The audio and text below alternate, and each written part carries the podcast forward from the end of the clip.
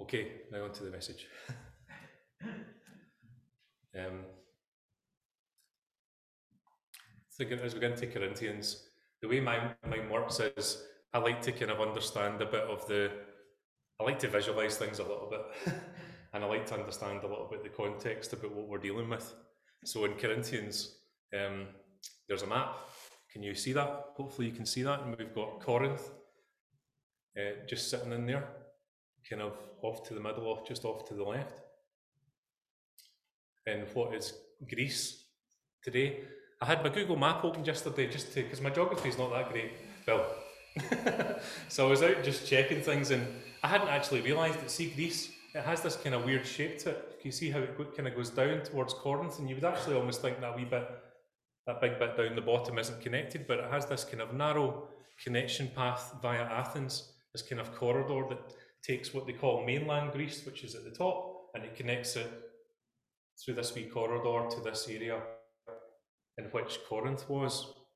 Interesting, isn't it? And then you see off to the right there this big area called Galatia, which is modern day Turkey.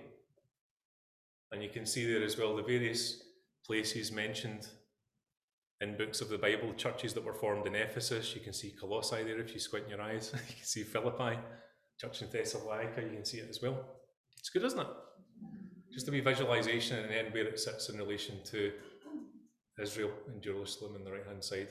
Now, Paul, the Apostle Paul, converted, original name Saul, went from persecuting the Christian church to an apostle called and set apart by God, stopped literally on his tracks at the road at Damascus, and Jesus said, It's I you're persecuting, Paul. And Paul had an eye opening experience, didn't he? He had an encounter with the living Christ, and he realized that his faith needed massively adjusted he had to accept that Jesus was indeed the coming Messiah.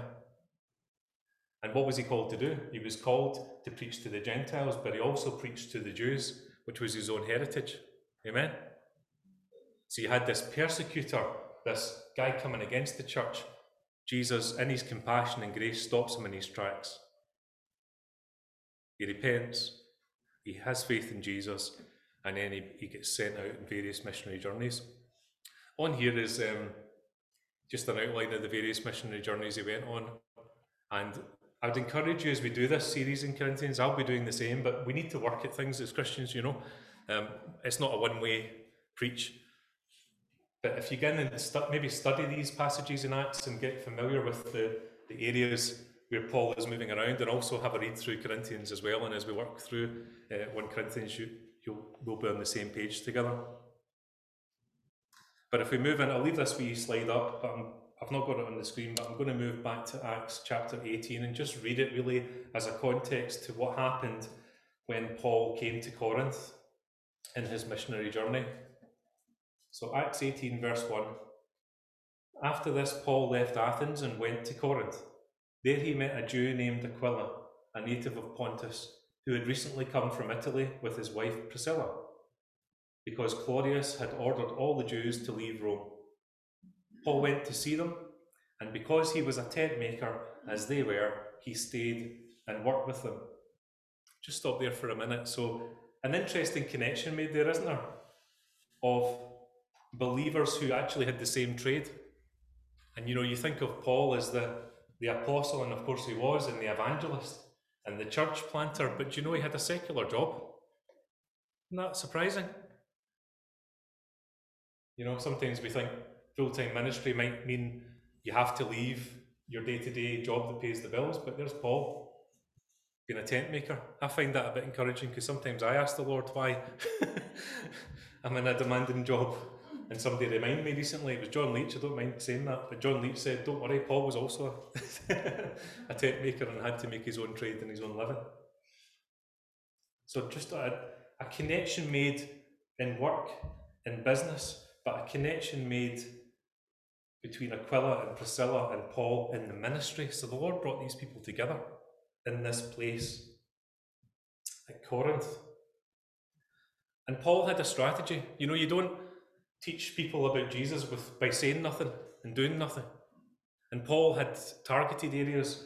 He targeted the synagogues. Every Sabbath he reasoned with he reasoned in the synagogues, trying to persuade the Jews and the Greeks So he got out there, he got risky, he took an opportunity to take a, a, a slot to speak in the synagogue and he went for it.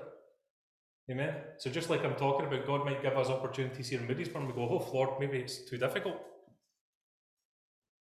But if He's in it and He's called us to do it, we can move into it. Paul was sure about his calling, so therefore he worked out his calling by being obedient to the Lord, getting into the synagogue, trying to persuade the Jews and the Greeks. Silas and Timothy came from Macedonia. Once they did that, Paul devoted himself exclusively to preaching, testifying to the Jews that Jesus was the Christ. But the Jews opposed Paul and became abusive. He shook out his clothes in protest and said to them, Your blood be on your own heads.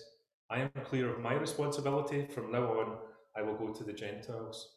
So that's a sad situation, isn't it? You know, more help comes to Paul in the mission field from Silas and Timothy from Macedonia. Paul ploughs himself heart and soul into ministering to uh, to the Jews and to the Gentiles, but the Jews oppose him and become abusive to him. So now he says, I'll focus on speaking to the Gentiles. Then Paul left the synagogue and went next door to the house of Titus Justus, a worshipper of God. Crispus, the synagogue ruler, and his entire household believed in the Lord, and many Corinthians who heard him believed and were baptized. So he went next door to Titus Justus, a worshipper of God. We don't know the background, but somebody who's been saved, believed in Jesus. And then we hear that Crispus, Crispus, who was the synagogue leader, him and his entire household had believed in the Lord. Amen. The leader of the synagogue believing in the Lord, and his entire household, and many of the Corinthians who heard him believed and were baptized. So, although you see a roadblock there, and you know we are living in a society, it would actually, it would actually, um, it's very controversial to, to to speak about sometimes, but it's true. The gospel is being shut down in our society right now, left, right, and centre. I saw a video of a preacher out in a place in Birmingham, an older man, and he was preaching the gospel, as far as I can tell, and he was forcibly removed by police officers just a few weeks ago. And he was saying what harm am I'm going to do to anybody. I'm not blocking any pathway. But you know, that kind of persecution existed in these days, so we shouldn't lose heart. It wasn't easy for Paul. Paul was persecuted, Paul was beaten numerous times. Paul was thrown out of cities and towns, but did he give up? No, because he had a calling and he couldn't run away from his calling. We'll talk about our calling as we move into 1 Corinthians because that's really what I want to focus on. I'm just reading this for context so that we know about Paul's mission into Corinth. So it was challenging, but it was successful. The mission was challenging. There was roadblocks and difficulty, but it was successful. People were being saved. Households were being saved. Many were being saved. And they were believing and being baptized. And then you might think, well, Paul might be feeling discouraged at this point, so the Lord gives him a boost. You ever felt that way? That you're just thinking, Lord, this thing you've called me to do, I just don't know if I can do it. And then the Lord just comes and speaks somehow to you through a scripture, like Uncle Sandy shared. Sometimes it's just a confirmation of something, something he's saying to you. Verse 9 One night the Lord spoke to Paul in a vision Do not be afraid, keep on speaking.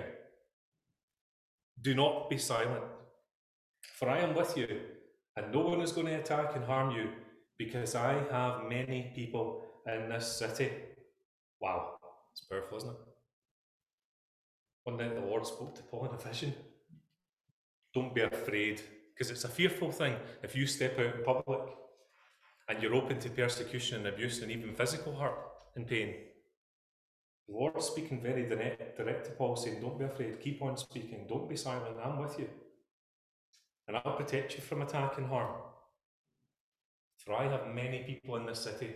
How many people do you think God has in relation to faith in Jesus. How many people do you think he has in Moodiesburn? We don't know that number, but I would suggest it's a higher number than you think and than I think. I spoke to a man in the street this morning who describes himself coming from a Catholic background. He seems to express a faith in Jesus, but you might not realize it unless you go into a conversation with him like that. How many people has God spoken to in Moodiesburn and we've not known it? And He's calling us to evangelize and to declare the name of Jesus in the gospel because He's got many people here who will join with us, who will help. So Paul stayed for a year and a half and was obedient. And there goes the introduction. We're now getting into 1 Corinthians chapter 1. So Paul writes the church in Corinth. This would have been sometime afterwards, around about AD 59, probably, probably when Paul had moved on from Corinth and had went into uh, Ephesus. Just to give you some context, there were problems in the church in Corinth, and there appears to have been communications going back and forward. Not all of them are what you read in the the, the word of God, but there's communication, and you don't need to go far into 1 Corinthians chapter 1, just after verse 9, and you start to read about there are difficulties, there are divisions, there is sin in the church. But Paul doesn't start that way. Paul starts with a very encouraging positional message to this church in Corinth, talking to them about his position in Christ, talking to them about their position in Christ, talking to them about their calling.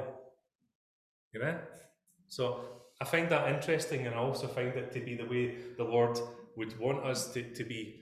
So he says, Paul, called to be an apostle of Christ Jesus by the will of God, and our brother Sosthenes. One part I didn't read at the end of that, there is another Jewish synagogue leader that's mentioned in Acts 18. His name was Sosthenes, and Sosthenes was also uh, subject to persecution towards the end of that wee passage in Acts 18. We don't know if it's the same Sosthenes, but it would be wonderful if it was. A converted uh, synagogue leader. And Paul, what is he referring to? His positional calling in Christ Jesus.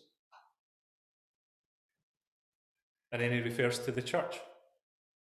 He says, to the church of God in Corinth.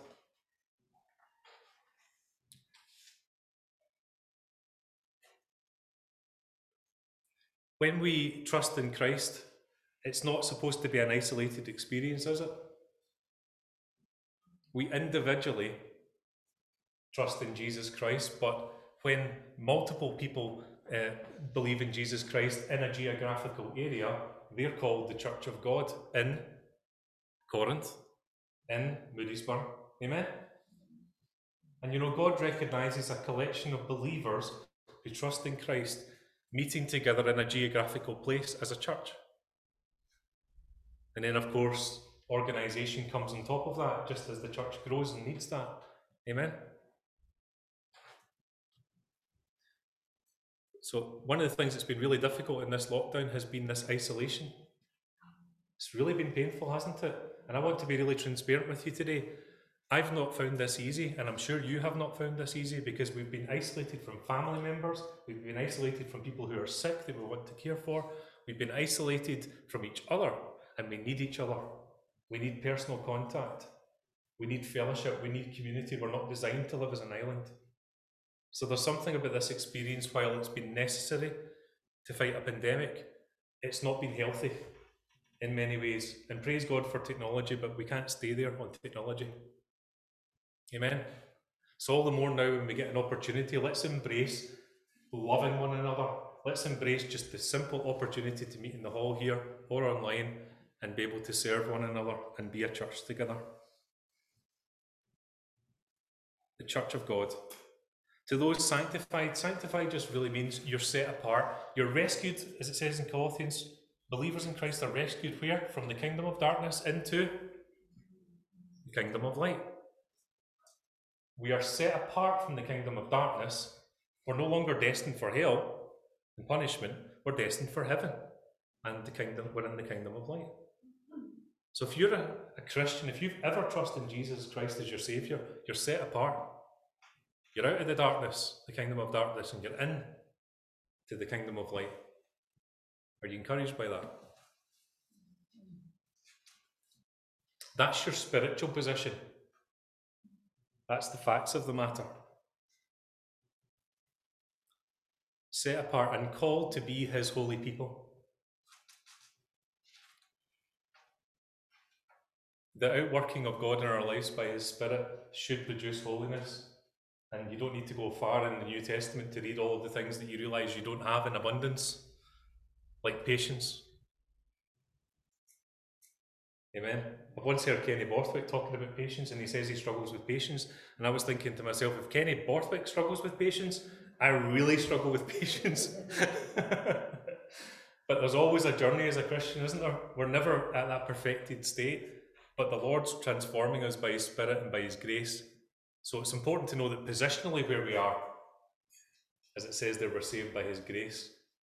Um, God's working on us, and He's called us to be an obedient people, to be holy, to outwork in our life something which is a, a good testimony for God, an obedient testimony for, for God, both so that that might encourage each other as we are a holy people together, but also that it might witness and testify to a community that's lost, that's living in, in darkness.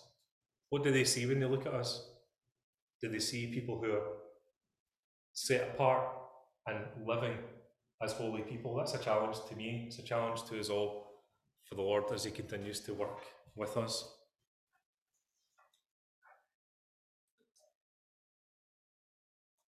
And also, although we're a church geographically in this area, we're also together with all of those everywhere who call on the name of the Lord Jesus Christ, their Lord and ours. So when you become a Christian, yes, you should, uh, uh, you absolutely should be part of a local fellowship in a geographical area. Amen. Be part of the ch- local church of God, but you're also called to be part of the global church of God. You're, you're when you're transferred into that kingdom of light, you're in the church. You're in, G- you're in Jesus. You're saved. And all of those everywhere who call in the name of the Lord. We've got New Beginnings Church, church or ministry across in Argentina that we, we have connected with here. We've had previous and other ministries that we have quite strong connections with as a church. But beyond that, on Wednesday night, we were praying for the whole of the Muslim world, and we were praying for the peace of Israel, and we were praying for local things, all in the one prayer meeting. Isn't that wonderful? And the Lord moves through the prayers of his people. So we're not isolated, far from it. As Christians, we are connected with God and we're connected with believers all over the world. Moving on. I'll not be too long now. Be glad to. One thing that always I think comes across from Paul is his heart of love towards other believers. I don't know if you've found that, but I, I certainly find in his way of talking, he talks about I have you in my heart. In other scriptures, he talks about I pray for you continually. He just expresses his love. He expresses the fact that he's holding like these people. These people are not a mission to him. These church believers are not a project. This is his family. This is very much, I have you in my heart. I always thank my God for you because of the grace given you in Christ Jesus. So there you see God's God has promised things to us, many, many promises. And one of the main ones is when you trust in Jesus Christ as your Saviour, it's a gift of grace. You've got a promise of grace. Amen? It's by grace you're saved through faith, not by works. So we can always thank God for one another, regardless of the circumstances or the difficulties or indeed the sin or the conflict that's happening amongst believers. We can always thank God for the grace of forgiveness, the grace of salvation poured out on all of us. Amen. Good way to pray, a good way to think. For in him you have been enriched in every way, with all kinds of speech and with all knowledge. So he's saying there, you know, as a church, God doesn't leave you powerless in Jesus, He gives you His Spirit. He empowers you with gifts, with knowledge through His Word and through His Spirit. He's enriched you, He's provided for you. Ephesians 1 says we've been given every spiritual blessing in the heavenly realms in Christ Jesus. What does that mean? That's a question.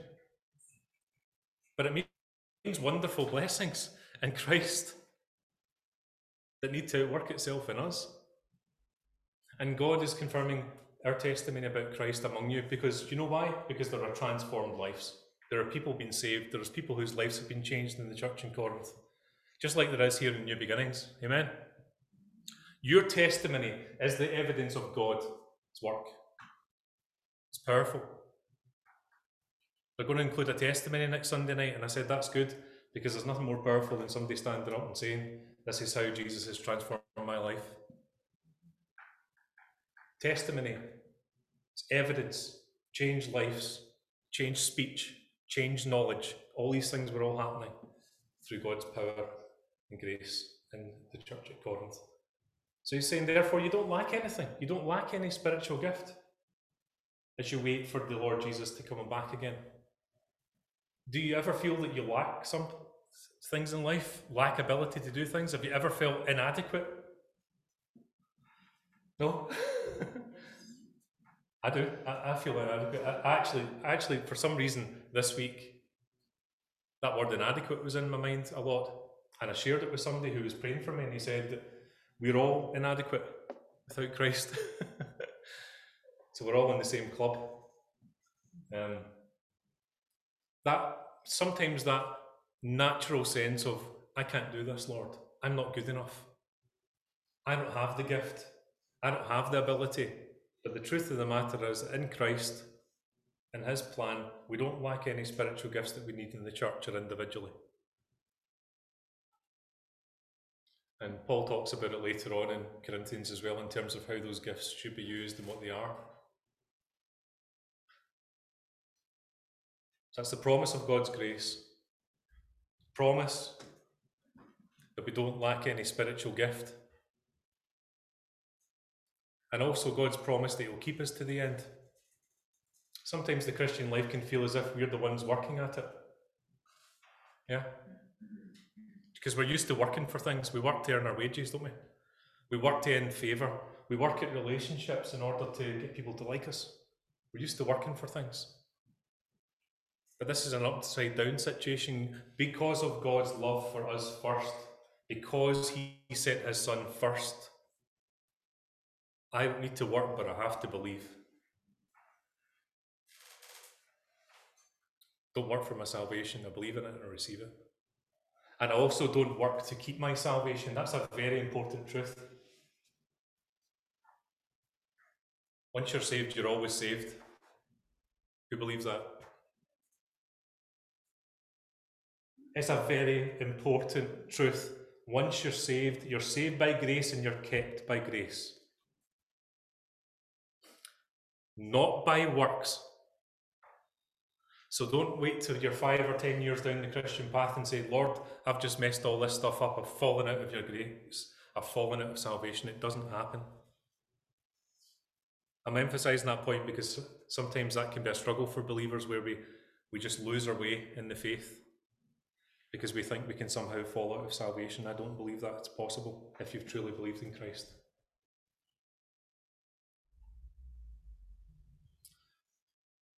So, applying this to our situation just now, it's not been an easy time, has it? It's not going to be easy. But it wasn't easy back in the day at Corinth. That society in Corinth was corrupt. It worshipped all sorts of idols and gods. Sexual immorality was rife.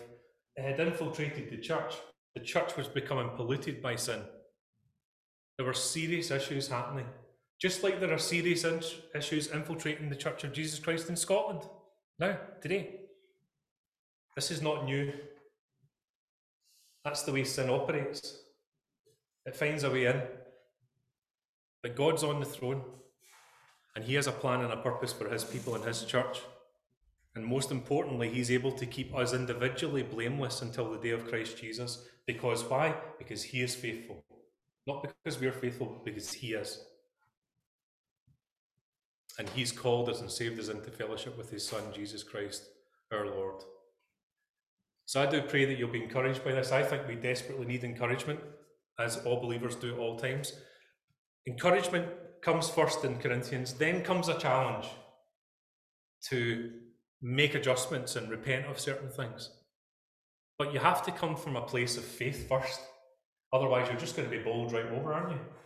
If somebody comes to you as a Christian and you don't know how you're positioned in Christ and you're not sure about your salvation and they come addressing a bunch of issues in your life, you, you're in danger.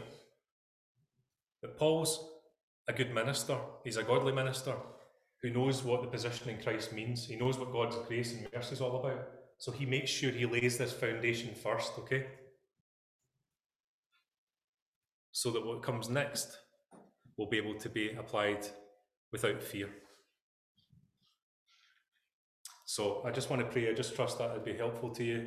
Do believe that's what the Lord's asked me to share today. And do pray for John, will you, for next week as he just continues on this. And then the few weeks after that, we'll have a few other uh, visiting speakers as well. Let's pray.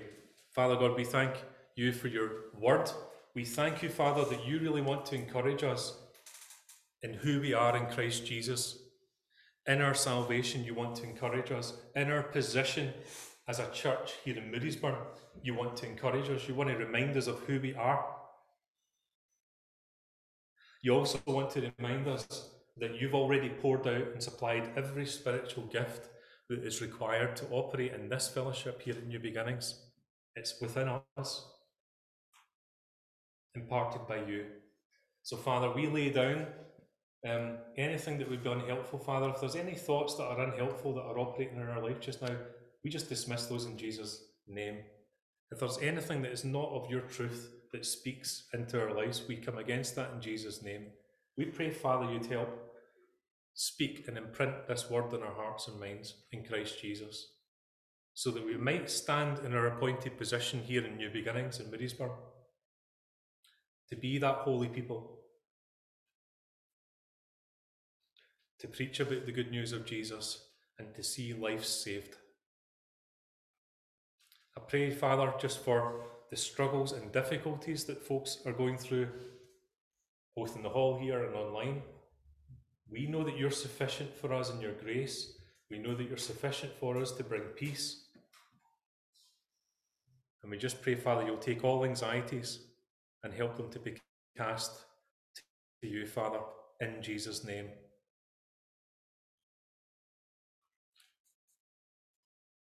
We just pray for a clearing out of anything that's just holding holding us back, so to speak, from being able to just step out into the things that you've already called us to do. In Jesus' name we pray, giving you thanks. Amen.